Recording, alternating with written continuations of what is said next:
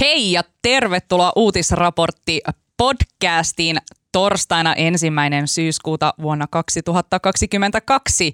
Näin kesä on ohi ja pitkä ja pimeä syksy on alkanut. Me tosin äänitimme tämän jakson jo keskiviikkona, koska tänään on minun Alma Onalin viimeinen työpäivä Helsingin Sanomilla – Viimeinenkin valonpisara on teiltä ryövätty, minä tiedän, että saatatte näin ajatella, mutta älkää huoliko, ei uutisraportti yhtä naista kaipaa. Kanssani täällä Sanomatalon podcast-studiossa nimittäin ovat politiikan toimittaja Marko Junkkari. Morjesta pöytään, Marko.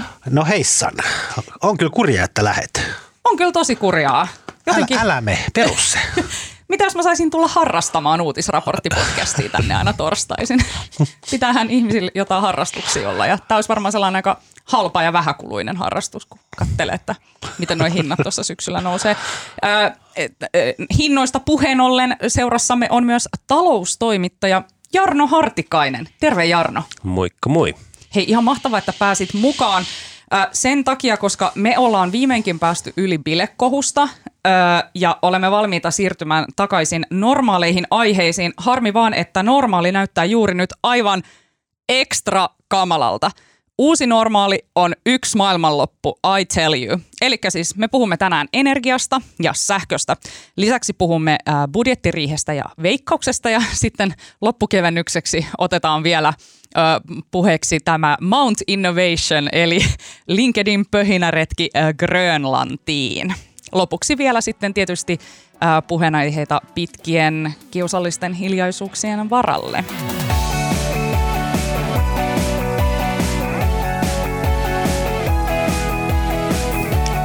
No niin, perikarossa ollaan ja kohta purraan kaikki lanttua kynttilän valossa. Vai onko näin, Jarno Hartikainen? Kuinka hurja on tilanne sähkömarkkinoilla tällä hetkellä?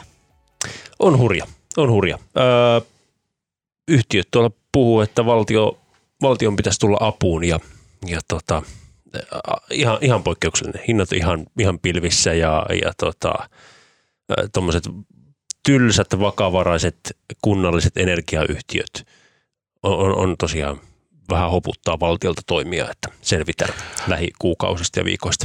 Tota, pystytkö Jarno selittämään, kun mulle tämä etenkin koko tämä sähköasia on niin suuri mysteeri ja sähkön hinnanmuodostus, mutta tota, tota, mistä se niinku johtuu? Kumminkin joo, on Ukrainassa sota ja kaasuputki ei, ei toimita kaasua, kuten on sovittu ja muutenkin, mutta miten, niinku se, miten se kaasun hinta – vaikuttaa sähkön hintaan tai kaasun toimimattomuus vaikuttaa enää dramaattisesti sähkön hintaan kaikkialla Euroopassa, koska kumminkin se kaasuhan on vain niin kuin yksi tavallaan sähkö, sähkön raaka-aine muiden joukossa. Miksi se maakaasu on niin dramaattinen tässä? Se on, se on yksi, mutta se on tosi keskeinen. Se on tosi keskeinen Euroopassa ja sitten kun tässä ollaan samoilla sisämarkkinoilla ja, ja siirtoyhteydet toimii ja näin, niin tota, sitten se vaikka meillä maakaasu täällä Suomessa on, on niin kuin hyvin marginaalinen niin kuin sähkön tuotannossa, energiantuotannossa, niin sitten se heijastuu, heijastuu tänne saakka se, se vaikutus. Ja nyt tosiaan kun tavallaan tämä selkäranka tai miksi kivijalka, jonka varaan Keski-Euroopan energiahuolto on, on aika pitkälti rakennettu, eli halpa – venäläinen kaasu, kun, kun sitä ei ole enää tarjolla. Tänä aamulla, siis keskiviikko aamuna, katkes ää, nyt Nord Stream-putken kautta ää, kaasutoimitukset Saksaan tykkänään. Siis mi- Huolto, huoltotöiden, huoltotöiden takia tämä oli ennalta, a, a, mm. ennalta, ennalta ilmoitettu huoltotyöt, mutta nythän tässä kaikki vähän – varautuu siihen, että, että kolmas päivä syyskuuta, kun, kun sähkötoimitusten pitäisi, eikö anteeksi, maakaasutoimitusten Nord Streamin kautta pitäisi palata, niin ne ei välttämättä palaa. Ja, ja tota, mm, et sen jälkeen, sen jälkeen tota tämä, tämä vähänenkin kaasu, mitä, mitä Itämeren pohjassa on Saksaa virannut, niin se, se tyrehtyy, niin, niin tämä tilanne johtaa siihen, että, että kaasua on hirveän paljon vähemmän tarjolla, siitä on – äärettömän kova kilpailu, hinnat nousee, sitten, sitten putkikaasun sijaan tänne roudataan ää, joka puolelta maailmaa nesteytettyä maakaasua laivoilla.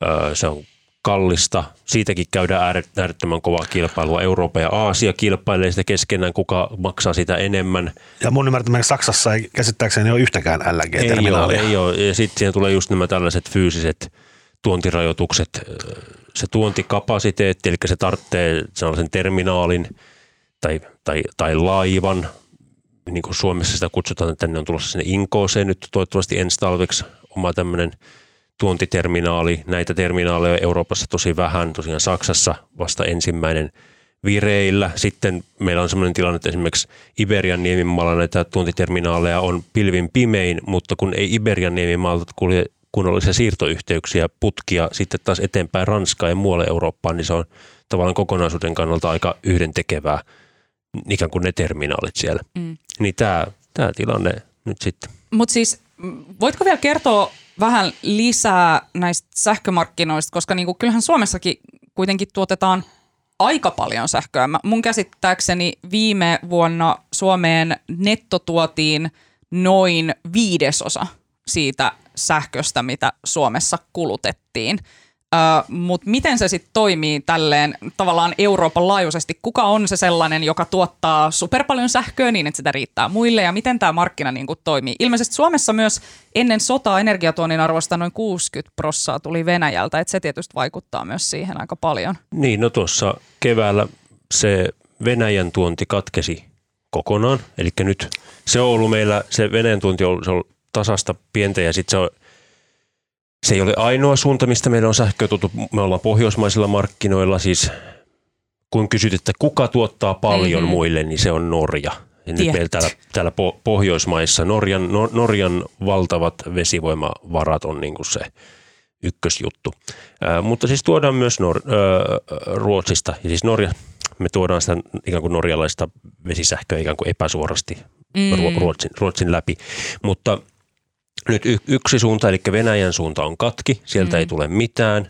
Öö, se, ei se nyt tavallaan tällaisissa oloissa, kun, kun tällä hetkellä ollaan, että on tämmöinen öö, leuto, miellyttävä syyskeli, niin ei haittaa, mutta sitten tammikuun pak- paukkupakkasilla se haittaa.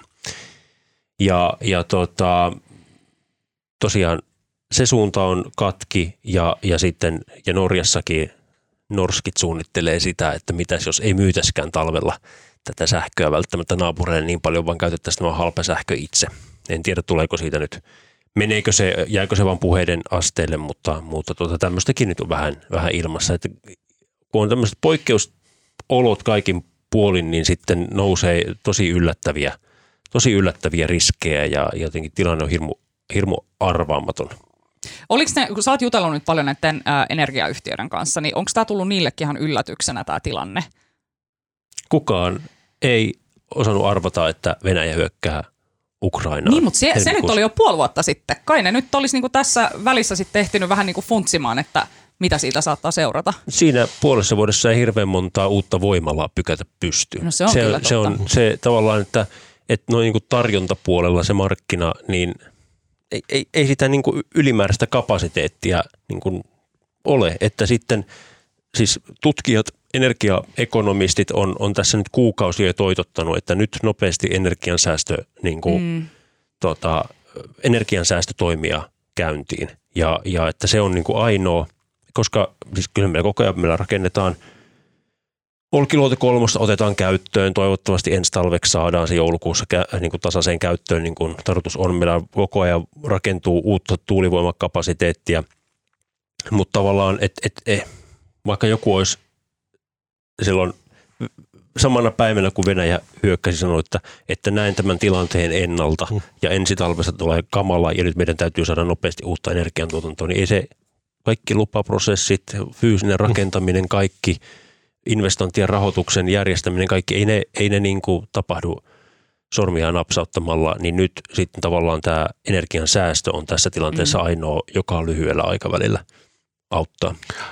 No voisiko ratkaisuna olla sitten, no perussuomalaista esitti, että Suomen pitäisi irrottautua kokonaan tästä pohjoismaista sähkömarkkinasta, mutta voisiko tämä Nord Pool, pohjoismainen sähkömarkkina, irtautua siitä Keski-Euroopan markkinasta? Varmaan näissä oloissa kaikki on mahdollista. Mikä on, mikä on tavallaan teoreettista, teoreettisesti mahdollista, niin e, e, en osaa sanoa, mutta onko se sitten kokonaisuuden kannalta? Koska tavallaan Nord Poolin hintoihin vaikuttaa nyt tietysti, mitä tapahtuu Saksassa. Tot, totta, totta kai, totta kai. Niin, ehkä, ehkä kuitenkin kokonaisuuden kannalta voi olla parempi, että on mahdollisimman isot sisämarkkinat, joilla energia virtaa mahdollisimman vapaasti ja, ja se ikään kuin pitää semmoista tasapainoa, tasapainoa yllä, että, että onko jossain oloissa tilanne, tilanne se, että, että hyödytään siitä, että on ikään kuin ns. piuhat katki Keski-Eurooppaan. Kenties tämmöinen tilanne voi olla, mutta onko toisia tilanteissa, tilanteita, jossa niin kärsimme siitä suuresti? Epäilen, että tämmöisiä tilanteita varmasti on. Mm. Mutta pari viikkoa sitten oli Sami Sillanpäin tekemä tämmöinen sun Hesarin sunnuntaisivulla mainio juttu sähkö, tästä sähkö, Pörssistä. sähköpörssin toiminnasta. Se oli tämmöinen Sami, joka lähti, Sami, joka itse asuu sähkölämmitteisessä puutalossa ja tavallaan vähän niin kuin omakohtaisten kokemusten kautta lähestyi asiaa. Ja se oli musta, niin kuin, se oli musta, siinä, se oli musta mainio juttu siinä, että se oli niin kuin, Sami ei kauheasti asiasta tiennyt, kun hän rupesi sitä selvittämään. Ja sitten tavallaan se, kun lähtee nollasta selvittämään, niin se on lukijallekin, joka ei myöskään tiedä asiasta mitään. Niin se oli kauhean valaseva juttu. Ja siitä jäi varmasti kamalasti yksityiskohtia pois ja siinä ei puhuttu päästökaupasta mitään ja näin edespäin. Mutta siinä oli musta niin kuin, esimerkiksi yksi tämmöinen niin kuin hyvin yksinkertainen ja itsestäänselvä lause, mikä musta oli jotenkin kauhean kuvaava, että, siis, että sähkö on niin kuin siitä poikkeuksellinen tämmöinen hyödyke, että sitä ei voi varastoida tai niin kuin mm. aika isossa mittakaavassa varastoida. Eli tavallaan se pitää koko ajan niin kuin etukäteen, se mitä siellä niin kuin johdoissa menee, niin se pitää niin kuin tavallaan koko ajan tavallaan reaaliajassa tietää, mihin se on menossa. että sitä ei voi niin kuin, ei ole mitään jättimäistä akkua, mihin Suomi voisi varastoida niin kuin nyt sähköä ensi talvea varten, vaan se pitää koko ajan reaaliajassa päättää, mihin se menee. Kyllä. Niin, no onneksi meillä on semmoinen ikään kuin epäsuora sähkövarasto on kuin Norjan vesialtaat. Kyllä. Että mistä sitten saadaan sitä nimenomaan sitä tasapainottavaa, tasapainottavaa tuotantoa, mutta just näin se on ja se tavallaan hankaloittaa, että, että, että silloin kun on niin kuin näitä tällaisia, ja siitähän se syntyy se, se ailahtelu tuonne niin kuin markkinoille osaltaan, että, että tota, meillä on, on tunteja, kun on hirvittävän vähän kulutusta ja tosi paljon tuotantoa, mm. jos sattuu, että on yöaikaan niin tuulee ja vähän tota kulutusta. Ja, mutta me ei saada ikään kuin niitä sellaisia halpa, sitä halpaa sähköä ei saada mihinkään varastoon. Nythän meillä on erilaisia hankkeita siitä, että tätä yritetään kovasti kehittää, mutta, tuota, mutta tällä hetkellä tämmöistä mm. tämmöistä niin kuin laajassa mitassa, mitä tämmöistä apua ei ole.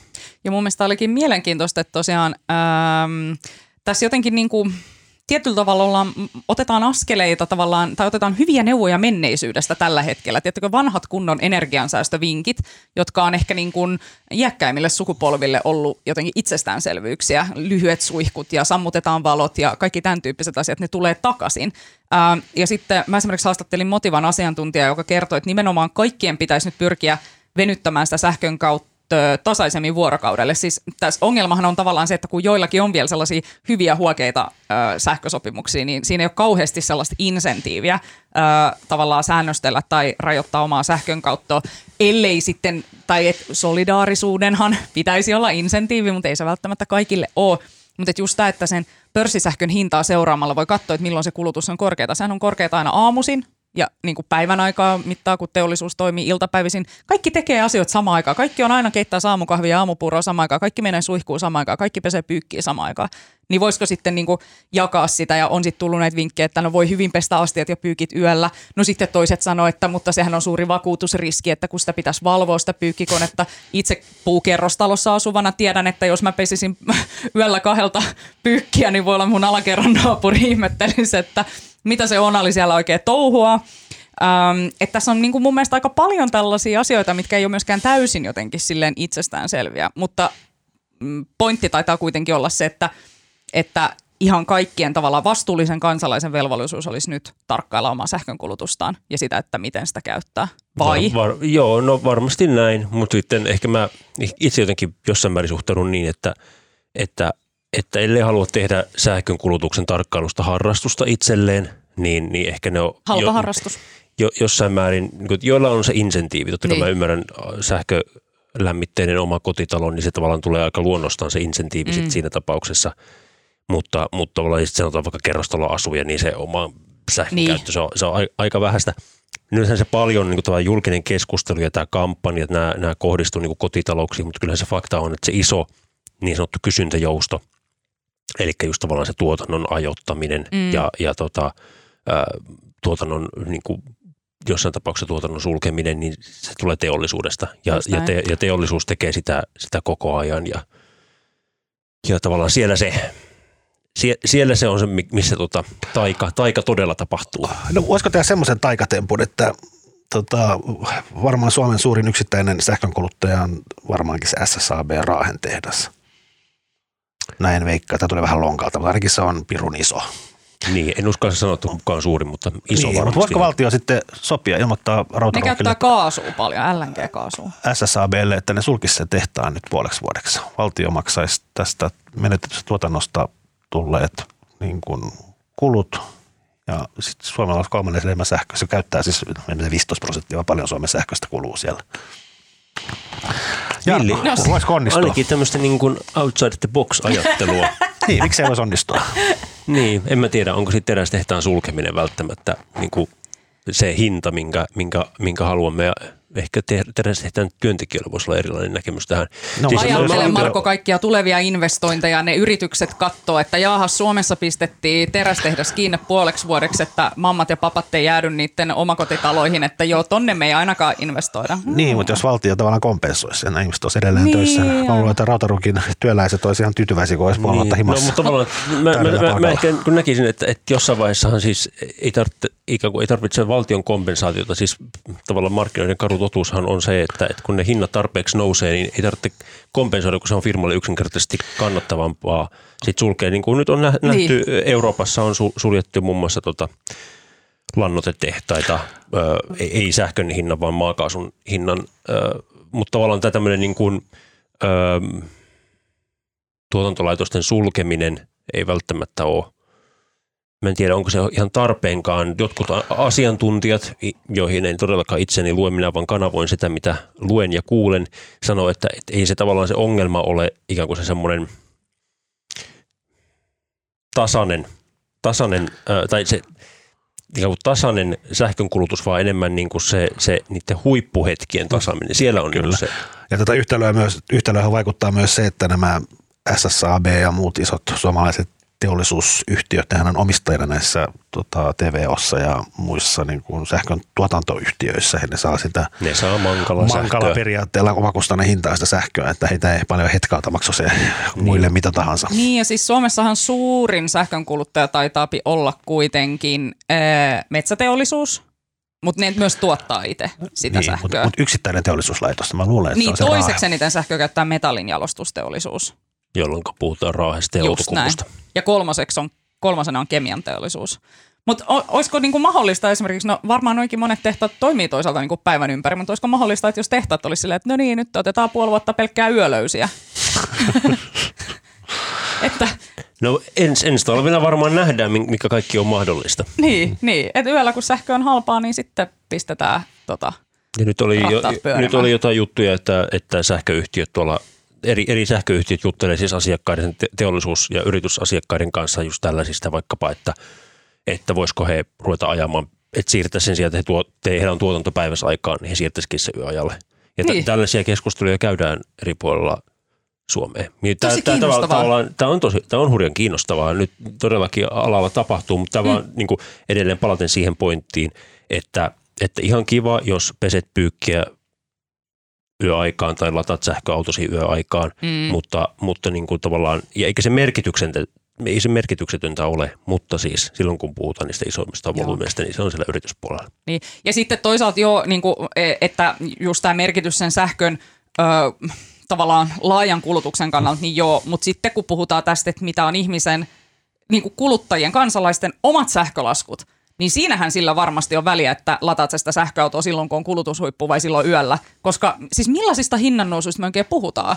Mä, aika, aika sellainen tuomiopäivän tunnelma tuolla niin kuin on, varsinkin heillä, no kuten sanoit Jarno, kerrostalossa asujilla ei välttämättä ole niin suurta huolta, mutta etenkin omakotitaloissa, sähkölämmitteisissä omakotitaloissa asuvat ihmiset, niin nyt puhutaan silleen, mitä tu, tuhansista, tuhansista euroista, euroista vuositasolla. vuositasolla, niin, että näin se tosiaan vissi on. Mutta siis mä, mä niin olen miettinyt tätä asiaa, että jos tässä nyt jotain positiivista haluaisi löytää, niin se, että ihan varmasti ei ole ketään koskaan näin paljon kiinnostanut siis ö, sähkömarkkinat ja niiden toiminta ja se, mistä sitä sähköä tulee, miten sitä tuotetaan, samalla tavalla niin kuin ruoantuotanto ö, tai lämmöntuotanto. Et mulla on jotenkin sellainen fiilis, että tässä kun näitä kriisejä tulee, tiettäkö, yhteiskunta on käynyt ihan hirveän kovilla kierroksilla mun mielestä viime kuukaudet jotenkin sille ja nyt sitten ne kuplat alkaa purskahtelee.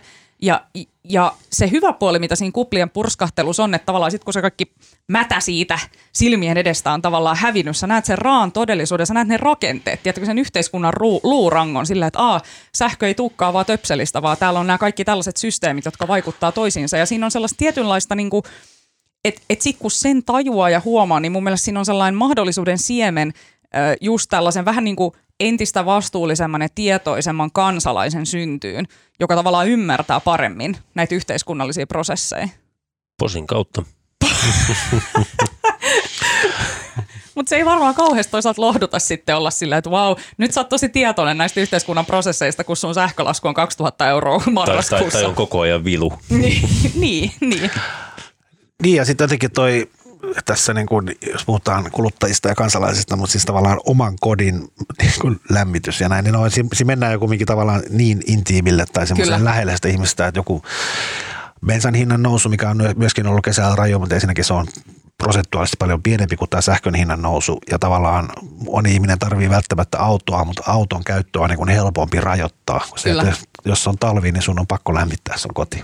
Mutta tämä on myös sellainen asia, mitä mä oon vähän miettinyt, mikä on ihmeellistä, kun sähköhän on sellainen asia, mitä basically kaikki tässä yhteiskunnassa tarvii ja käyttää. Se ei ole mikään sellainen, että mä voin valita, että ostanko mä osakkeita tai mä voin valita, ajanko mä autoa. Mutta sähkö on vähän niin kuin sellainen asia, että täytyy olla todellinen siis perunakellari ludditti, jos aikoo todella niin kuin luopua kaikesta sähkönkulutuksesta tässä yhteiskunnassa. Niin miten on mahdollista, että kun se ei tavallaan ole mikään sellainen sellainen markkina siinä mielessä, tiedättekö, että kaikki tarvitsee sitä, että ne hinnat nousee niin järkyttävän koviksi. Miten se on mahdollista?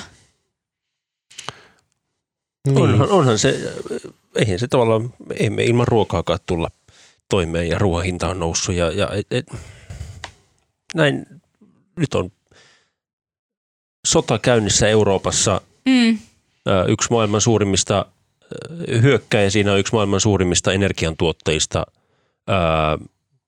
jota, jota on niin kuin, joka itse rajoittaa toimituksia Eurooppaan ja jota suljetaan pois myös energiamarkkinoilta, niin totta kai se heijastuu. Mm. Totta kai se heijastuu tuota, tänne ja mitäs, mitäs mieltä olet Jarno siitä, kun tässä on viime päivinä nähty jo Twitterissä muun muassa tällaisia heittoja eräiltä oppositiohahmoilta, että tämä tämänhetkinen sähkön hintakriisi johtuu vihreästä siirtymästä? No ei se nyt ehkä ihan taida niin olla. Mun mielestä se konsensus näkemys enemmänkin. Siis kun se sähkön hinnan nousu johtuu faktisesti siitä, että Venäjä rajoittaa maakaasutoimituksia.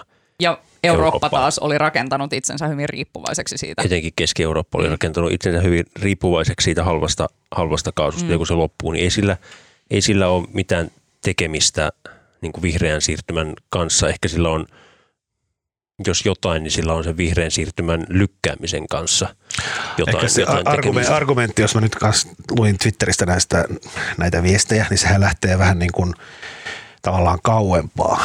Se lähtee tosi nyt Saksan päätös sulkea tai lopettaa ydinvoimalainen käyttö, niin mä en tiedä, oliko se nyt vihreää siirtymää vai mitä se oli, mutta kumminkin tavallaan siellä puhutaan myös niin kuin aiemmin tehdyistä kivihiilen vähentämisestä ja ydinvoimaloiden alasajosta Saksassa ja Ruotsissa. Että tavallaan että se on niin kuin vihreä siirtymä on johtanut siihen, että tämä energiapaletti on muuttunut sillä tavalla. Mutta eihän se, se ydinvoimistakaan luopuminen, eihän se ollut mitään vihreätä siirtymää, vaan se oli niin. vaan niin kuin pelkoa, Joo, näin ydinvoiman näin pelkoa. Yritin sanoa, mutta joka tapauksessa tämä on se argumentti. Niin, niin, niin ja, ja ymmärrettävä ar- argumentti siis tavallaan, että kyllähän noi on, on kiistatta virheitä siellä – mutta tavallaan just, että, että noin määritelmällisesti, että se vihreä siirtymä voi tehdä hyvin tai huonosti, ja sitten jos on tavallaan tehty päätös, että jätetään, jätetään tämmöinen keskeinen osa sähkön tuotantoa niin pois sen ulkopuolelle, mikä ikinä se syy sitten onkaan, niin, niin tavallaan se, hankaloittaa sitä ja, ja sehän on, on kiistatta jossain määrin sitten lisännyt sitä riippuvuutta maakaasusta ja, ja, ja nyt niin sitä hintaa sitten maksetaan. Joo, musta oli kiinnostavaa. Mä luin tota, tämän, tämän Paul Krugmanin, joka on talous, talouden nobelisti jostain vuosien takaa ja kirjoittaa New York Timesin kolumneja, niin hänellä oli, tota, hänellä oli kolumni, taisi olla eilen, missä hän tota, se aloitti niin siitä, että se vertasi Euroopan tämänhetkistä tilannetta niin kuin vuoden 1979 energiakriisiin Yhdysvalloissa, joka johtui silloin varmaan tuosta Iranin vallankaappauksesta bensan, tai öljyn raakaöljyn hinta kohosi rajusti ja johti bensanin hinnan nousuun. Ja tota, Jenkeissä otettiin tämmöinen niin kuin jonkinlainen hintakattomekanismi käyttöön niin kuin bensan hinnassa, mikä johti siihen, että tota, siellä oli tämmöisiä niin kuin satojen metrien jonoja bensa-asemille, että tavallaan se, että jos tulee hintakatto, niin taloustieteen peruskäsitteiden mukaan se johtaa niin kuin vääjäämättä siihen, että niin kuin tavallaan tota, kysyntää on enemmän kuin tarjontaa. Ja tota, sit se kauhulla muisteli näitä vuoden 79 jonoja bensa-asemille, ja sitten hän niin kuin tuli sitten jatko tästä, että varmaan Euroopassa tulee käymään just samalla tavalla, koska nyt vähän joka maahan on nyt säätämässä erilaisia katto, hintakattoja tai erilaisia muita niin kuin poliittisin päätöksin tehtyjä keinoja tämän kansalaisten elämän helpottamiseksi. Ja sanoin, että kun lähtökohtaisesti ne kaikki, jos katsoo sitä taloustieteen perusoppikirjaa, niin niistä suurin osa on niin kuin haitallisia. Mutta sitten hän niin kuin jotenkin jatkoi sitä myös pidemmälle, mutta hän toisaalta, niin kuin, se ei oikeastaan niin kuin mitään muuta voi tehdä, jos, jos sun niin kuin sähkölasku on kaksi tonnia kuussa, hän mm. nyt ei puhu kahden tonnin sähkölaskusta, niin pakkohan silloin poliittisten, poliittisten päättäjien on jollain tavalla puuttua siihen, jollain tavalla koittaa helpottaa sitä helpottaa sitä kansalaisten arkea joko suorilla tuilla tai veroalennuksilla tai millä ikinä. Ja vaikka niistä suurin osa sitten kohdentuu heikosti, niitä menee myös ihmisille, jotka ei niitä tarvi ja niitä menee haaskuun, mutta kumminkin pakkohan näiden poliittisten päättäjien tehdä jotain. Ja se oli musta vaan siinä mielessä hauska kolumni, että hän ensin varoitti, että huonosti käy ja eikä pitäisi sörkkiä markkinoita, mutta sitten kumminkin sanoi, että se on kumminkin käytännössä pakko tehdä tässä tilanteessa. Niin, niin tässä tavallaan puhutaan, tai palataan just siihen, mitä aiemmin mainitsitte siitä, että kun on pakko lämmittää talvella mm.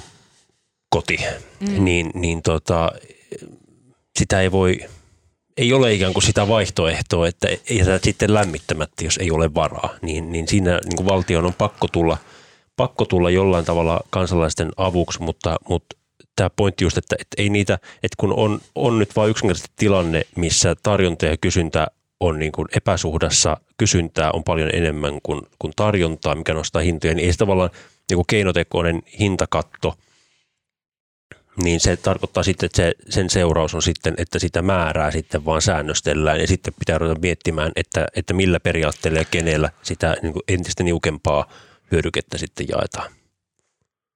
Joo, aika jännä fiilis tulee tästä, kun on niin kuin muistissa toi kuitenkin sellainen alkukesä, kun puhuttiin tästä Saksan tulevan talven kriisistä ja siitä, että ihmiset hytisee niin kodeissaan ensi talvena kaasun puutteen takia. Ja kaikki oltiin täällä vähän silleen, että että lols, mitäs menitte tekemään tällaisia Nord Stream-diilejä ja vähän niin kuin jotenkin silleen, että no nössöt saksalaiset, että kestäkää se nyt, että kyllä voi sisällä niin kuin olla pärjätä, kun laittaa villasukkaa jalkaan ja lämpöpeittoa päälle.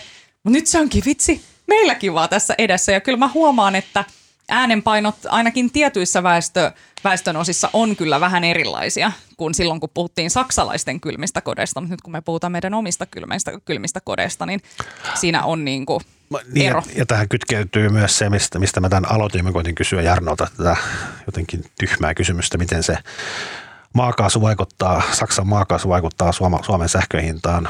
Näinhän se tosiaan on, mutta hän tulee myös tavallaan se epäoikeudenmukaisuuden tunne, että kumminkin me Suomen, Suomihan on lähes kumminkin omavarainen, mitä se oli 20 prosenttia mm, oli sähkön tuontia. Okei, luoto kolme tulee kunnolla verkkoon, niin sitten aika lailla niin ja ensi vuonna kun uutta tuulivoimaa, niin sitten aika lailla ollaan silleen. Kyllä, ja meillä on niin kuin iso, huomattava iso prosentti on niin kuin tavallaan uusiutuvista energialähteistä, ja tavallaan se Suomen sähköpalettihan on niin kuin, ainakin nyt Saksaan verrattuna niin aika hyvässä kuosissa, mutta siitä huolimatta me, niin kuin, me kärsitään niin kuin saksalaisten tekemistä virheistä.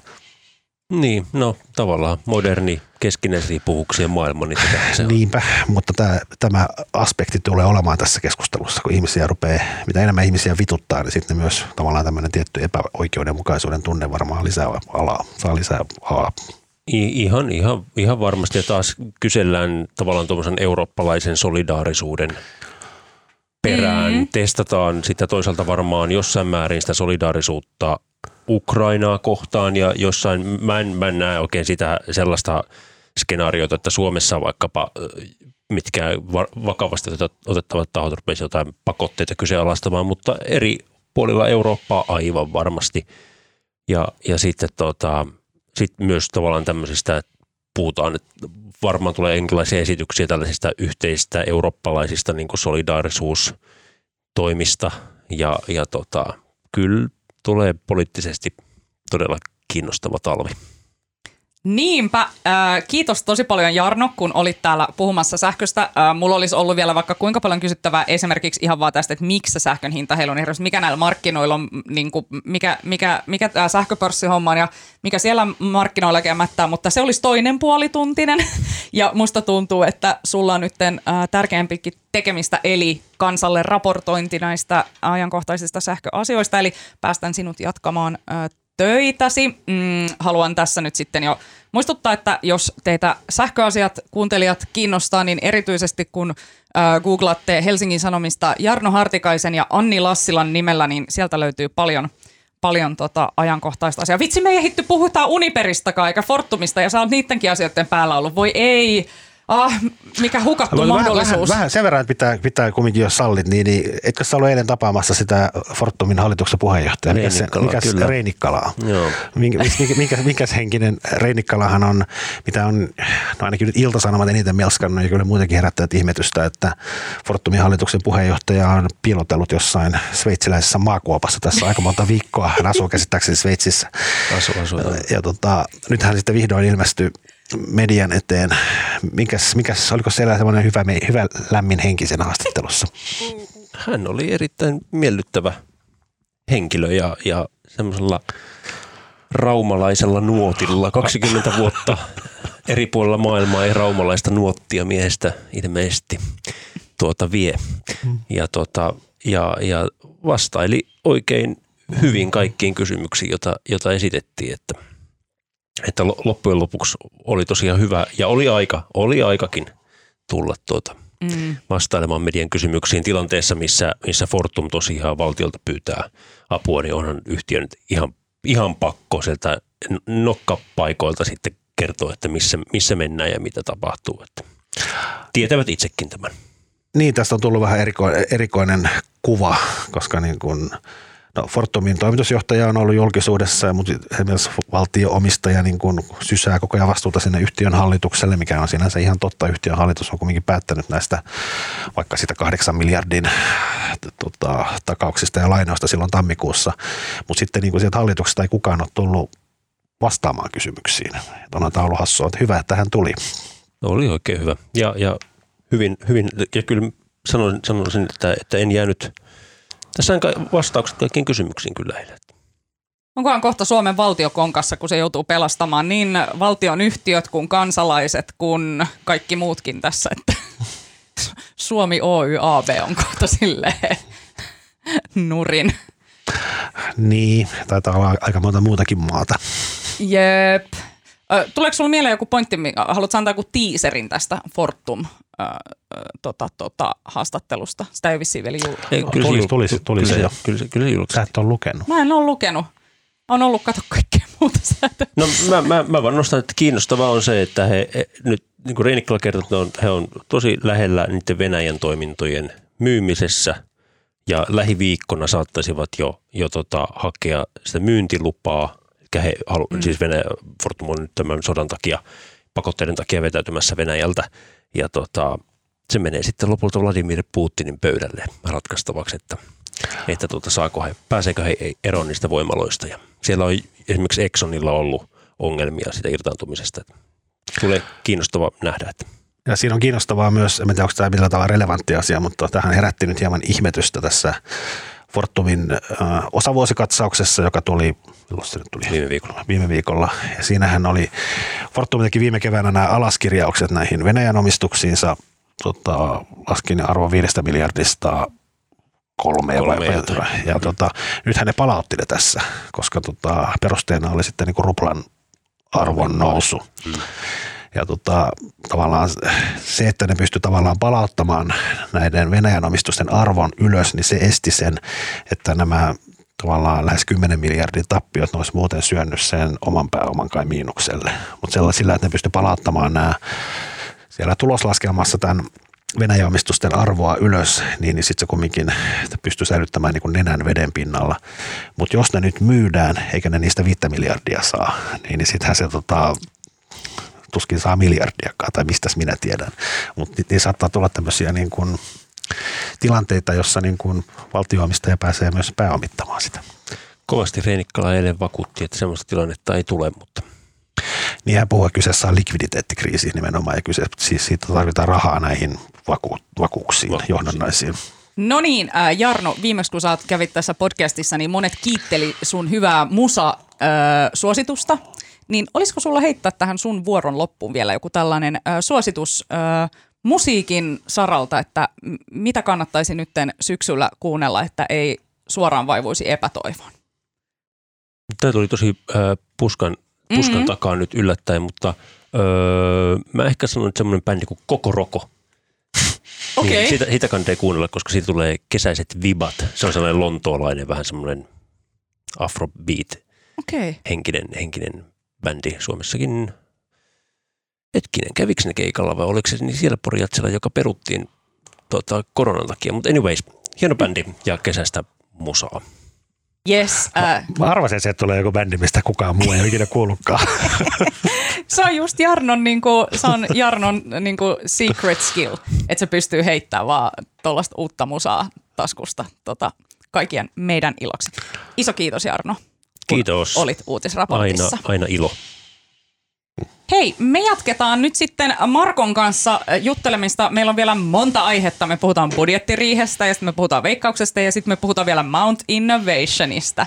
Mm, Marko, mm, tai tämä budjettiriihi, sitähän siis tänään keskiviikkona nyt tuolla ö, hallitus se on alkoi, puimassa. se alkoi tänä aamuna tämä tota, vuotuinen budjettiriihi ja siellä he istuvat parhaillaan säätytalolla ja sieltä sille on varattu myös huominen päivä ja tota, tosin kevään kehysriihi se hoituu kahden päivän sijaan yhdessä, että kai se teoriassa voi olla, että ne tänäänkin, se tänään keskiviikkona jo loppuisi, mutta me ei nyt kumminkaan tiedetä yhtään, mitä sieltä tulee. Ja jos tämä lähetys tulee huomenna ulos, niin, niin, niin tota, ollaan aika niukkasanaisia, että vaikuta, vaikuteta ihan tyhmiltä No, no, mutta näissä arvailuissa. Voidaanko me kuitenkin vähän spekuloida, sillä äh, Helsingin Sanomen politiikan toimituksen hiipivä tiikeri, piilotettu lohikärme eli Teemu Luukka oli onnistunut kaivamaan tällaista scoopintynkää siitä, että mitä siellä mahdollisesti äh, käydään läpi.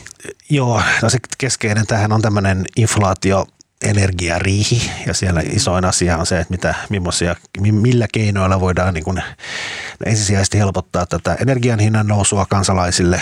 Ja se ei ole todellakaan helppoa. Itse asiassa siinä Teemu jutussa oli niin kuin aika hyvin kerrottu, millaisia erilaisia vaihtoehtoja voisi olla, että siinä tota, mutta se on teknisesti teknisesti ne on tosi hankalasti toteutettavia ja se myös se, että miten ne saadaan kohdennettua niin, että se osuu niille A, ihmisille, joilla oikeasti on iso sähkölasku ja B, ihmisille, jotka, niin kuin tarvi, jotka on niin kuin, joiden rahat ei riitä sen maksamiseen. Että siinä ei käy niin, että se menee niin kuin ihmiselle, jolla on edullinen sähkösopimus ja isot tulot.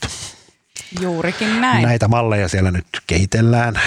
Tuleeko se jonkinlaisten niin kuin, tota, suorien tukien veronalennusten, minkä sitten ei muodossa ole erilaisia vaihtoehtoja, mutta ne on ihan auki edelleen.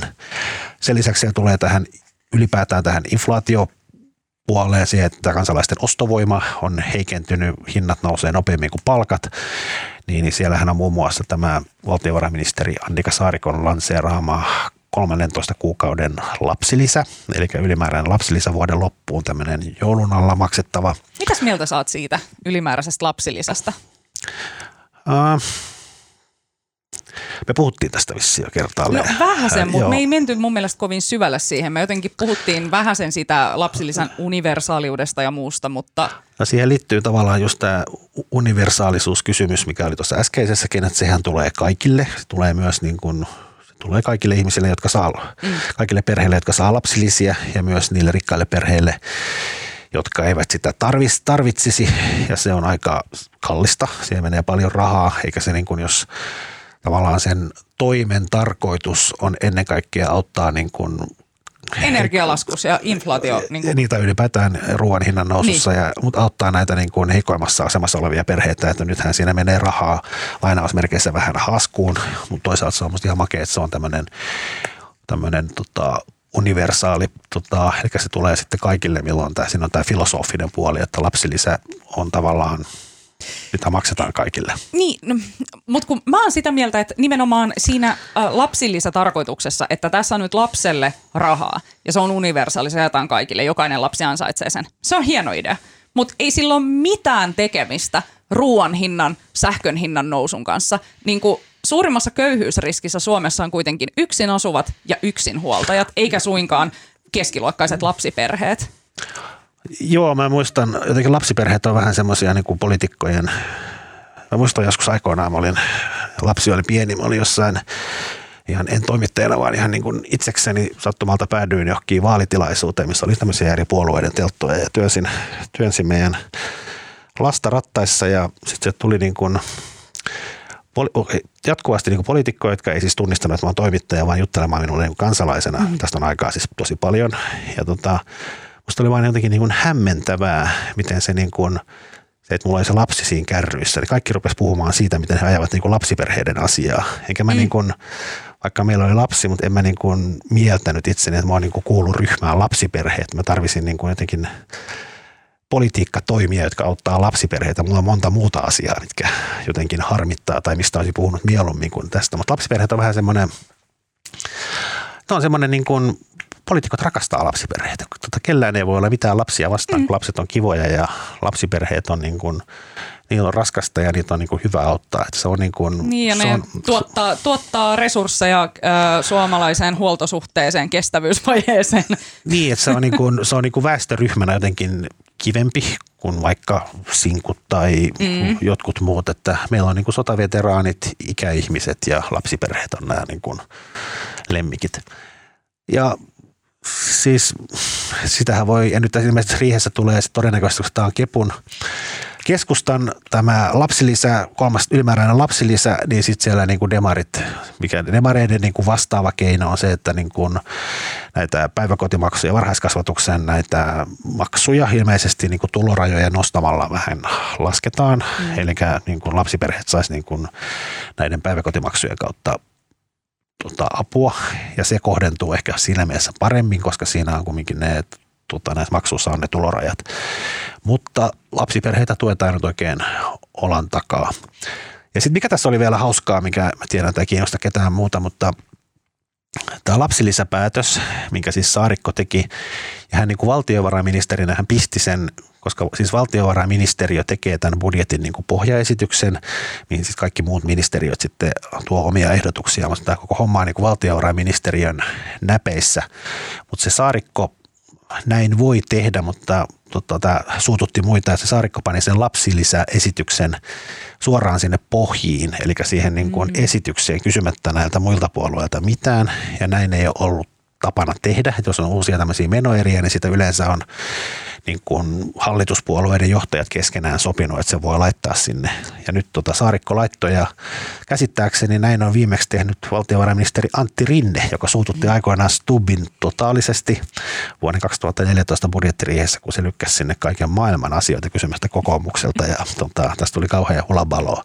Sitä pidettiin niin kuin, ainakin silloin tämmöisenä niin kuin politiikan käytöstapojen unohtamisena, mutta ei se Saarikko kauheasti huutoa vissiin saanut näistä, mutta ehkä se on taas se lapsilliset, niistä ei voi kukaan Ei, kukaan ei voi sanoa, että, että tämä on jotenkin niin kuin pielessä nyt tämä logiikka tässä, koska silloin sut leimataan heti lap, lapsen syöjäksi. Joo, mutta katsotaanko huomenna, mitä sieltä tulee. Katsotaan huomenna, mitä sieltä tulee. Äh, sä haluat puhua tuota veikkauksesta. Mitäs tota, m- m- sä oot lukenut läpi jonkun veikkauksen, jonkun boring paperin ja sitten sieltä löytyykin jotain kiinnostavaa. Kerrotko siitä? Joo, ihan lyhyesti. Mä kirjoitin eilen jutun. Siis veik- veikkaukselta tuli maanantaina osavuosikatsaus ja eihän kukaan osa, veikkauksen osavuosikatsausta, mutta tota, se sattui sitten silmään, että siinä oli siis toimitusjohtajan katsaus siinä katsauksen alussa, jossa hän aika koukeroisin sanakääntein, mutta ilmaisi kumminkin sen, että veikkaus olisi että Veikkaus toivoisi, että ryhdyttäisiin keskustelemaan ja että Veikkaus haluaisi, että tästä niin kuin heidän monopoliasemansa ruvettaisiin purkamaan suomalaisessa tämmöisessä rahapelikentässä, tarkoittaa sitä, että nämä digitaaliset pelit, eli urheiluvedonlyönti ja tota, tämmöiset nettikasinot, niin, niin tota, niissä tulisi tämmöinen lisenssimalli, että veikkauksella ei olisi enää yksin oikeutta niihin Suomessa, vaan kaikki ulkomaiset yhtiöt pääsis myöskin tarjoamaan niitä, mutta niitä pitäisi hankkia lisenssi, jonka jälkeen niitä myös verotettaisiin Suomessa ja mm. verotettaisiin Suomessa ja tota, myös viranomaiset, suomalaiset viranomaiset pääsisivät valvomaan heidän toimintaansa. Ja tämä oli niin kuin, tämä oli silleen niin kuin aika dramaattista, koska Veikkaus on tähän asti puolustanut sitä monopoliaa joka paikassa niin kuin kynsin hampain ja myös tavallaan koko tämä Veikkauksen ympärille rakentunut tämmöinen niin kuin poliitikkorälssi on tavallaan tämä monopoli on ollut, yksinoikeus on ollut pyhä asia ja nyt oli vain kiinnostavaa, että niin kuin Veikkaus itse sanoi, että he haluaisi luopua tällä digitaalisella markkinalla yksinoikeudesta. Miksi? No, syythän on raadolliset. No, raadolliset syyt on parhaita syitä. Kerro. No siis se perussyy on se, että tavallaan tämä on niin kuin tämän rahapelimarkkinan ainut osa-alue, joka tällä hetkellä kasvaa, on se digitaalinen markkina ja se kasvaa itse asiassa tosi nopeasti. Ja siinä kasvaa siis itse asiassa kaikki muut paitsi veikkaus. Veikkauksen osuus pysyy niin kuin ennallaan ja nämä ulkomaiset mm. peliyhtiöt saa isomman ja isomman osuuden. Ja nyt veikkauksen markkinaosuus sillä markkinalla on painumassa alle 50 prosentin.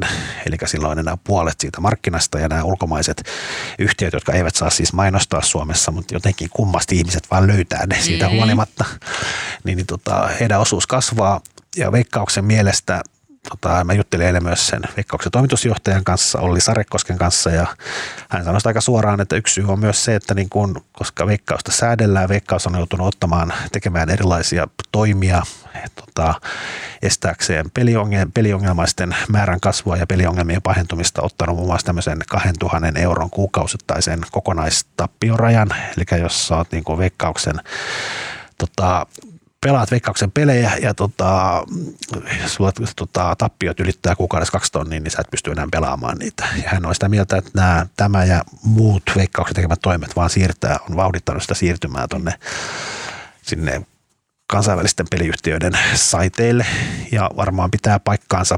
Ja, tota, mutta siis siinä mielessä hassua, että nyt veikkaus sitten haluaa, että kaikkia muita säädellään samalla tavalla, että he eivät kärsi tästä, mutta tota, ja sitten ne vaan veikkaus tietää sen, että se ei pysty sillä markkinalla, niin kuin, se tulee, se markkinaosuus pienenee koko ajan ja se mm. toive on se, että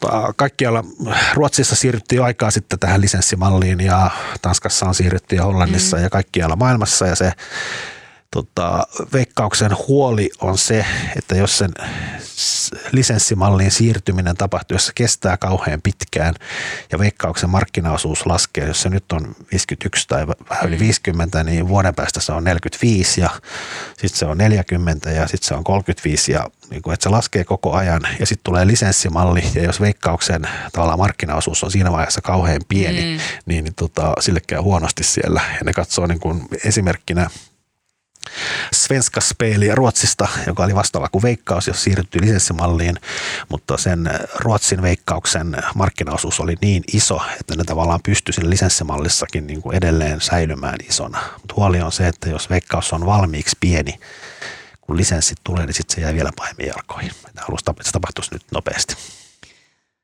kaiken kaikkiaan on myös vähän niin jotenkin niin ongelmallista. Se on vähän niin kuin sille ongelmallista, että tämä on vähän niin kuin analoginen jotenkin tavallaan tuohon niin kuin Saksan meininkiin, tiedätkö, sillä että me ö, jotenkin, jotta pääsisimme vihreään siirtymään, niin tehdäänkin itsemme riippuvaiseksi venäläisestä maakaasusta ja itse asiassa ei ole edes mitään suunnitelmia sitten päästä eroon siitä venäläisestä maakaasusta, vaan oikeastaan vaan jatketaan ja jatketaan sen käyttöä ja mistään vihreästä siirtymästä ei ole tietoakaan.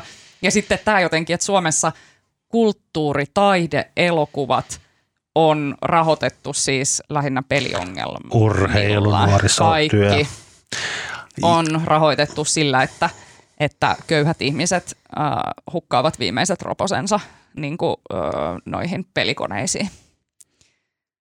Niin. Ai että, ai että. Ja nyt sitten on silleen, ka- kaikki on pulassa, koska tämän tota, tota, tai mitä sä luulet? Luulet sä, että tämä urheilukulttuuri, elokuvaskene jotenkin selviää tästä, että ne uh, Mutta sehän, niin, sehän, ei liity, sehän ei liity tähän, tässähän tehtiin jo päätös, eli nämä, tota, niiden, mm. että ne tavallaan siirtyvät. Aikaisemmin tämä on ollut tämmöinen oma korvamerkitty raha, mitä on sitten mm. opetusministeriö ja STM jakanut. Siis veikka, veikkauksen voittovarat on ollut oma merkkinsä, mutta sehän, nehän siirtyy nyt budjettiin ja niistä tulee niin kuin sitten näitä erilaisia järjestöjä ja muita tavallaan tuetaan. Ne on niin kuin samalla viivalla kaikkien muiden budjettimenojen kanssa. Että se on, mm. niin kuin, se on niin kuin tavallaan eri asia. Joo. Että tässä puhutaan ehkä enemmän sitten veikkauksen bisneksestä, miten niin kuin ylipäätään säilyy. Joo, juuri näin. Okei, katsotaan siis, että mitä tapahtuu näille uh, uhkapeli, uhkapelimarkkinoille. Uh, siirrytään viimeiseen aiheeseen, joka on viikon absurdein uutinen. Siis niin kuin mä aikaisemmin jo sanoin tässä lähetyksessä, että mulla on sellainen fiilis, tiedätkö, että yhteiskunta on käynyt jotenkin tosi ylikierroksilla viime kuukaudet. Ja sitten niin jotenkin, että se ylikierroksilla käyvä yhteiskunta, tiedätkö, se jotenkin kiertyy silleen niin kuin itsensä ympäri. Ja sitten välillä jotain jää puristuksiin ja siellä alkaa pullistua sellainen tukos. Ja siellä tukoksessa muhii niin kuin sellainen absurdiuden siemen. Ja sitten välillä se tukos, se niin kuin räjähtää. Ja sitten sieltä tulee esille jotain täysin käsittämätöntä. Öö, niin kuin vaikka tämä koko Marinkohu, mm. niin kuin, että mikä siitä seurasi. Ähm, ja viimeisin absurdiuden poksahdus oli äh, tämä Entrepreneurs Expedition Greenlandin retki Grönlantiin. Kyse oli siis tällaisesta LinkedInissä kerätystä porukasta, pöhinäjengiä, yritysjohtajia, yrittäjiä, toimitusjohtajia, jotka päätti yhdessä matkustaa Grönlantiin – toteamaan ilmastonmuutoksen omin silmin ja sitten he kehystivät tämän retken, tämän seikkailuretken, siis vuorikiipeilyä ja melontaa piti sisällään tämä heidän retkensä, niin kehystyvät sen tällaiseksi ilmastonmuutoksen vastaiseksi vastuullisuustyöksi. Ja viime sunnuntaina lähettivät siitä tiedotteen STTlle, STTn kautta. Ja tämä tiedote sitten ää, keräsi valtavasti huomiota sosiaalisessa mediassa. Ää, Marko, Milloin, milloin sinä sait tietää Entrepreneurs Expedition Greenlandin retkestä? No mä huomasin sen Twitteristä, oliko se nyt varmaan maanantaina mm. tämä oli. Mutta mä ehdotan, että jos mä esitän saman kysymyksen Alma sinulle, että mitäs tuntoja tämä on sinussa herättänyt, kun mä näen sun ilmeestä, että tämä on herättänyt sinussa suuria tuntoja. Siis m- mä aluksi, niin kuin moni muukin, niin kun mä luin sen tiedotteen, niin mä ajattelin eka, että tässä on kyse nyt jostain parodiasta tai satiirista, koska se kama oli vaan liian hyvää ollakseen totta. Mä, mä sanon, että joku Jani Volanenkaan ei pystyisi siis kirjoittamaan niin osuvaa, ää, osuvaa satiiria. Hetki mä etin sen täältä. Mm, entrepreneurs. Katsotaan, jos se löytyy täältä. Joo. Ei, sitä ei löydy, tai se on poistettu. Se on kertakaikkisesti siis poistettu STTn ää, sivuilta se alkuperäinen tiedote. Herra jestas.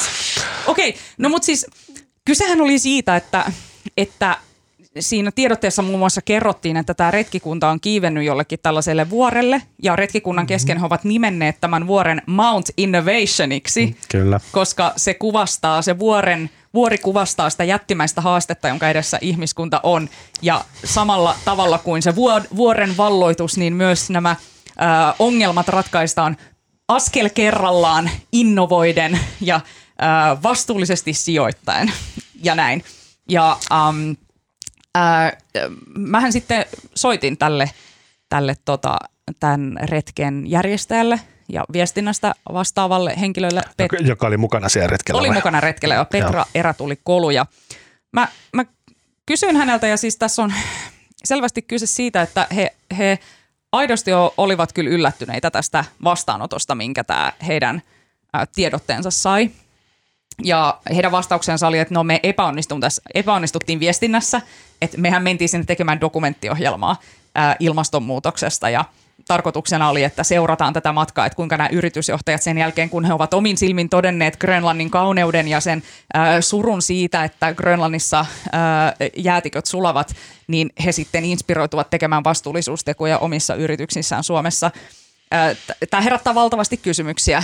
Ensinnäkin, että jos lähtökohtaisesti esimerkiksi joku tämän retkikunnan jäsenistä on, esimerkiksi hänen työnsä on järjestää golfmatkoja kaukomaille, niin no silloin se ilmastoteko olisi varmaan pistää se firma nurin, eikä sille, sille vaihtaa kaikki golftiit biopohjaisiksi. Niin. Tiedätkö, et, et niinku, et mit, mitä ne ilmastoteot nyt sitten ovat. Ähm, ja sitten mä kysyin, että no kuka tätä dokumenttielokuvaa tekee? No he itse. Onko sille jakelija? Ei ajateltiin itse digitaalisissa kanavissa öö, julkaista tämä. Mä kysyin, että millä perusteella tavallaan tämä retkikunta nyt ajateltiin, että he on jotenkin tällaisia millä perusteella he voi tehdä vaikuttavia ilmastotekoja. Hän mm. vaan ajatteli, että no he on tällaisia näkyviä hahmoja omilla aloillaan, että voi tehdä tällaista ilmastoviestintää. Ja siis kaikkein, tämä koko keissi on niin absurdi ja hauska, että tavallaan ei, ei tuu edes tavallaan paha mieli. Ja mä oon myös silleen, että jos joku haluaa matkustaa Grönlantiin vuorikiipeilee ja, ja melomaan, niin menkö. Sitten voi valla sille haha, senkin rikkaat possut, antakaa mennä. Mutta sitten jos sen kehystää, tulee tosi härskisti, että tämä on niinku ilmastoteko, niin sehän on täysin pöyristyttävää. Sehän tässä on kaikkein pöyristyttävintä ja et, et, se on myös ihmeellistä, että silloin herää se kysymys, että onko oikeasti tämä jengi näin kujalla siitä, että mitä on vaikuttavat ilmastoteot, millaista on vaikuttava ilmastoviestintä, ää, kenen sitä pitäisi tehdä millä tavalla. Ää, ja ja sitten herää kysymys, että onko tämä jotenkin laajemminkin jaettu käsitys esimerkiksi suomalaisessa yritys LinkedIn pöhinämaailmassa tästä, ää, että millaiset ilmastoteot on vaikuttavia, niin se herättää musta kyllä vähän, mussa vähän huolta, mutta toisaalta tämä keissi, tämä keissi varmaan varmistaa sen, että kukaan ei yritä mitään samanlaista temppua seuraavaksi. Siis, siis mun mielestä on siinä mielessä toisaalta tosi harmiton keissi. Se oli vaan niin kuin, ää, tässä oli myös kiinnostavia pointteja esimerkiksi se, että sitten kun tämä mediakohu ö, nousi, niin sen jälkeen he sanoivat, että me ollaan kompensoitu päästöt viisinkertaisesti. No se kompensaatio on ensinnäkin ostettu silloin maanantaina samana päivänä, kun tämä kohu alkoi nousta. Ja se ei myöskään kata niitä päästöjä viisinkertaisesti, vaan se on tosi ää, oikeastaan riittämätön se kompensaatio, joka sille reissulle on tehty. Eli tässä on jotenkin menty pieleen jotenkin sellaisella jokaisella askeleella. Ja se, mikä mulle, niin kuin, mikä mulle niin kuin, tulee mieleen, että mikä tämän tarinan opetus on, niin mun mielestä se opetus on se, että kuinka kuplautunut tämä meidän yhteiskuntaan. Että jos sä vaan hengailet vaikka siinä jossain LinkedIn pöhinä kuplassa, missä kaikki tsemppaa toisiaan ja kaikkien ideat on tosi hyviä ja se elämäntyyli ja ää, käytettävissä oleva varallisuus on jonkinlaisella samanlaisella tasolla, niin silloin se tuottaa tällaista kulttuuria ja tällaista jotenkin ajattelutapaa. Niin, mä, mulla ei ole, toi oli hyvin tiivistetty tämä. Mä, mä en, mulla ei oikeastaan niin mitään näkemystä tästä, mutta mä yritän vaan niin kuin arvata. Niin tämähän on kuitenkin ensisijaisesti ollut selvästikin tämän porukan tämmöinen Osa aika siistiä lähteä melomaan. Siis aivan ihanaa, siis herra niin, Jumala, maailman niin, kuulen juttu. Niin kuin hupimatka, niin. ja sitähän on päätetty niin kuin yhdistää sitten tämmöinen niin kuin, jonkinlainen niin kuin markkina, markkinointi ulottuvuus varmaan miettimättä asiaa sen mm. enempää. Mutta ehkä se niin kuin huolestuttavaa on se, että niin kuin, jos sanot, että onko ne mitään hajua ilmastoviestinnästä, mutta ilmeisesti heidän se mielikuvansa on se, että ilmastoviestintä on semmoinen vähän niin kuin tarra, mikä liimataan sitten sinne tota, firman niin kuin auton, työsuhdeauton ikkunaan, että minä teen ilmastotekoja, oli ne mitä tahansa. Mm. Että niin kuin, tosi outo keissi ja musta niin kuin, ja mä jotenkin voin hyvin kuvitella, että ne on niin kuin ollut vilpittävän hämmästyneitä maanantaina, kun Almakin heille soittaa. niin siis mähän kysyin, että, mä kysyin, että ää, ää, miksi ilmastotutkijoiden viesti ää, tämän tilanteen vakavuudesta ei riitä. Eli miksi on lennettävä itse Grönlantiin katsomaan sitä sulavaa jäätikköä omin silmin. Mm. Eikö se viesti riitä? Niin siellä oli kyllä aika pitkä hiljaisuus siellä puhelimen toisessa päässä. Et, ja, ja se, että he kyllä lähtökohtaisesti koki, olivat vahvasti sitä mieltä, että kyllä minun täytyy tämä omin silmin nähdä. että voin todella ryhtyä näihin ilmastotekoihin. Ja sehän on täysin kestämätön ajatus, että jokaisen meistä pitäisi nyt lennähtää jollekin uppoamassa olevalle saarelle pällistelemään sitä, jotta me pystyttäisiin näihin ilmastotekoihin. Mä, mä rupesin miettimään tämän myötä myös sitä, että no niin, että kyllähän me toimittajatkin lennetään koko ajan kaikkiin paikkoihin te, raportoimaan asioista. Äh, mutta mä pidän sitä jotenkin tärkeää, mä, mä myös koen sen, että jos Petja Pelli on lentänyt jonnekin äh, johonkin Afrikan maahan tuijottamaan jotain tosi uhanalaista eläintä, niin ei mun tarvi sitten enää mennä sinne, vaan mun mielestä on tosi siistiä, että Petja Pelli kävi siellä mun puolesta ja, ja, ja kertoi tästä asiasta, että että mä näen, että sillä on perustelut ja toisaalta mä ymmärrän myös tosi hyvin sen omin silmin näkemisen ää, voiman. Mä oon itse kokenut sen monesti, muun muassa ää, esimerkiksi kun on ensimmäistä kertaa käynyt vaikka slummissa Nairobissa ja todella kokee sen kaikilla aisteilla, niin sen jälkeen ymmärtää ihan eri tavalla tavallaan, että mistä on kyse. No mutta mieti nyt, jos pitäisi valita se, että sä oot jossain tota, jonkun PK-yrityksen neukkarissa syömässä dominokeksiä ja lukemassa IPCC-raporttia porukalla. Vedetään nyt tälleen kimppailuessa ekat 30 sivua ja seuraavat ja se vedetään ihan yhteenvedot ja käytetään kaksi päivää siihen ja vaihtoehtona olla melomassa Grönlannissa, niin, niin kumman sä teet? Vegenakin paistaminen repovedellä jossain tällaisessa niin kuin yhteisessä innovointipäivässä ei kyllä vaan kuulosta yhtä kuulilta kuin jäävuorten seassa melominen. Se pitää paikkansa, mutta sitten vaan tulee just se fiilis, että että tämä herättää paljon kysymyksiä tällaisista niin etuoikeuksista ja siitä, että kenellä on lupa tehdä ja mitä. Ja sitten herättää tietysti sen huolen, että tällä hetkellä se nykydiskurssi on, tuntuu olevan se, että monethan sanoo näin, että – yritykset johtaa itse asiassa tällä hetkellä ilmastotoimia ja niihin tarttumista ja vastuullisuustekoja. Et kun valtiot tarttuu kovin hitaasti näihin eikä halua tehdä niitä poliittisia päätöksiä, mutta yritykset on oikeastaan etunojassa. Jos tämä on se, mitä ne yritykset tekee etunojassa – niin me ollaan aivan rähmällään tämän tilanteen edessä. Ja sitten tämä yhdistyy vielä näihin no uutisiin joo, jostain Pakistanista. Nyt, no joo, mutta niin, ei, ei, mä en usko, että toi, toi, otos, toi otos nyt oli samalla tavalla antoi, ei välttämättä antanut niin kuin kattavaa kuvaa suomalaisten ei. yritysjohtajien maailmankatsomuksesta. Eikö ne firmat kyllä kaikki jotain ihan pik, pikkiriikkisiä? Ne niin on jotain, siis tämä oli enemmänkin tällainen mun mielestä pöhinäkupla, kyllä. Joka, joka tässä nyt puhkesi. Hei, Kuules Marko, nyt kun sä sitten haikeena käyt nuhkimassa mm. tota raikasta syysilmaa ja äh, katsot putoilevia lehtiä kadulla, koska se on kohta ainoa harrastus, mihin kenelläkään meistä on varaa. Ja äh, sä mm. sitten sähkölaskuhuoliisi naukkaat povarista pienen tömpsyn ja joku ohikulkija katsoo sua ymmärtäväisesti, että mä tiedän tasan tarkkaan, mitä toi murehtii, koska samassa veneessä ollaan kaikki, niin millä tavalla sä avaat sen keskustelun? Emme kyllä näistä keskustelua varmaan avaa, mutta mä voisin, mulle tuli jotenkin mieleen tästä äh, meidän viimeisestä Grönlantia-aiheesta, niin mä voisin kehua tämmöinen suomalainen valokuvaaja Tiina Itkonen, joka on itse asiassa myös tuttu, mutta tota, hän on siis iät ja ajat, siis varmaan 20 vuotta, tämä nyt tuli hatusta, mutta tosi pitkään, hän, on, hän, hän valokuvaa Grönlantia. Se on, tätä, mm. se on, se, se on siellä ja sitten se on aina siellä kuukauskaupalla ja sitten hän on tämmöinen niin kuin, hän on siis niin kuin taidevalokuvaaja. Itse asiassa erittäin hänellä on just, oli, oli vissiin tänä vuonna näyttelyitä Pariisissa tai jossain Ranskassa ja hän ottaa tämmöisiä niin kuin kuvia jäävuorista ja jääkarhuista ja ne on ihan sairaamakeita. Niissä on jotain semmoista niin kuin aivan maagista niissä valokuvissa, kun tota, tota, varsinkin kun ne, kun ne vedostaa semmoisiksi isoiksi, niin ne on ihan huikeita. Että suosittelen, niitä löytyy hän on julkaissut useamman myös tämmöisen niin kuin valokuvakirjan Grönlannista, että Tiina Itkosen Grönlantikuvat. Googlaapas, ne on hienoja. Ö, sanotko vielä sen nimen? Tiina Itkonen. Tiina Itkonen. Yes. Upeeta. Saisinpa olla Tiina Itkonen ja vaan ottaa kuvia jäävuorista. Tota, mä yritin keksiä jotain, mitä mä sanoisin tähän, mutta mulla on jotenkin niin kuin, tää on mun viimeinen työpäivä. Mulla alkaa olla jotenkin takki tyhjänä, niin... Onko sulla bileet tänään? On, joo. Onko? Joo, tervetuloa. Missä ne? Eikö älä Siis täällä on myöhäistä niin, huomenna. Niin. Äh, kyllä tänään vietän läksiäisiä ja siis torstaina olenkin sitten jo ensimmäistä päivää väitöskirjatutkija. Ai voi voi. Mulla ei ole tässä minkäänlaista taukoa välissä. No kyllä mä lähden mun mesikoiran kanssa Lappiin vaellukselle tota, tota, tossa, mutta sitten, sitten tartun hommiin. Ähm, Onko se niin, kun rupeaa tekemään väitöskirjaa, niin nyt sä otat, avaat uuden lehden sieltä tietokoneelta ja kirjoitat siihen, että Johdanto. Joo, kyllä, kyllä. Mun pitää käydä ostaa, tiedätkö, uusi penaali ja kaikki tällaiset, tiedätkö, sille valmiina uuteen jatko-opintosyksyyn. Reppu. Ja reppu, joo, uusi lippis. Joo, joo, no, ihan niin kuin, mä oon lähdössä siis takaisin koulun penkille. Paitsi tällä kertaa mä saan siitä palkkaa.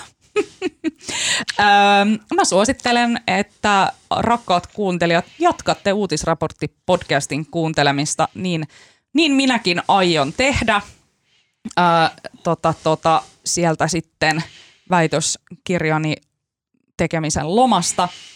Mm, mä ehkä suosittelen myös sellaista, että että kun on varmaan edessä aika vaikeita aikoja ja sellainen aika rankka syksy ja talvi, niin tota, tässä vaiheessa on ehkä kal- hyvä hetki kalibroitua siihen syksyn silleen, että voisi siellä kynttilän valossa, villasukat jalassa värjytellessä miettiä, että mikä tässä elämässä oikeastaan on tärkeää ja mikä mulle antaa lohtua. Ja sitten siinä ehkä huomaa, että, että, että on, että voi sitä sitten iloa löytää myös niiden kaikkien synkimpien hetkien keskellä.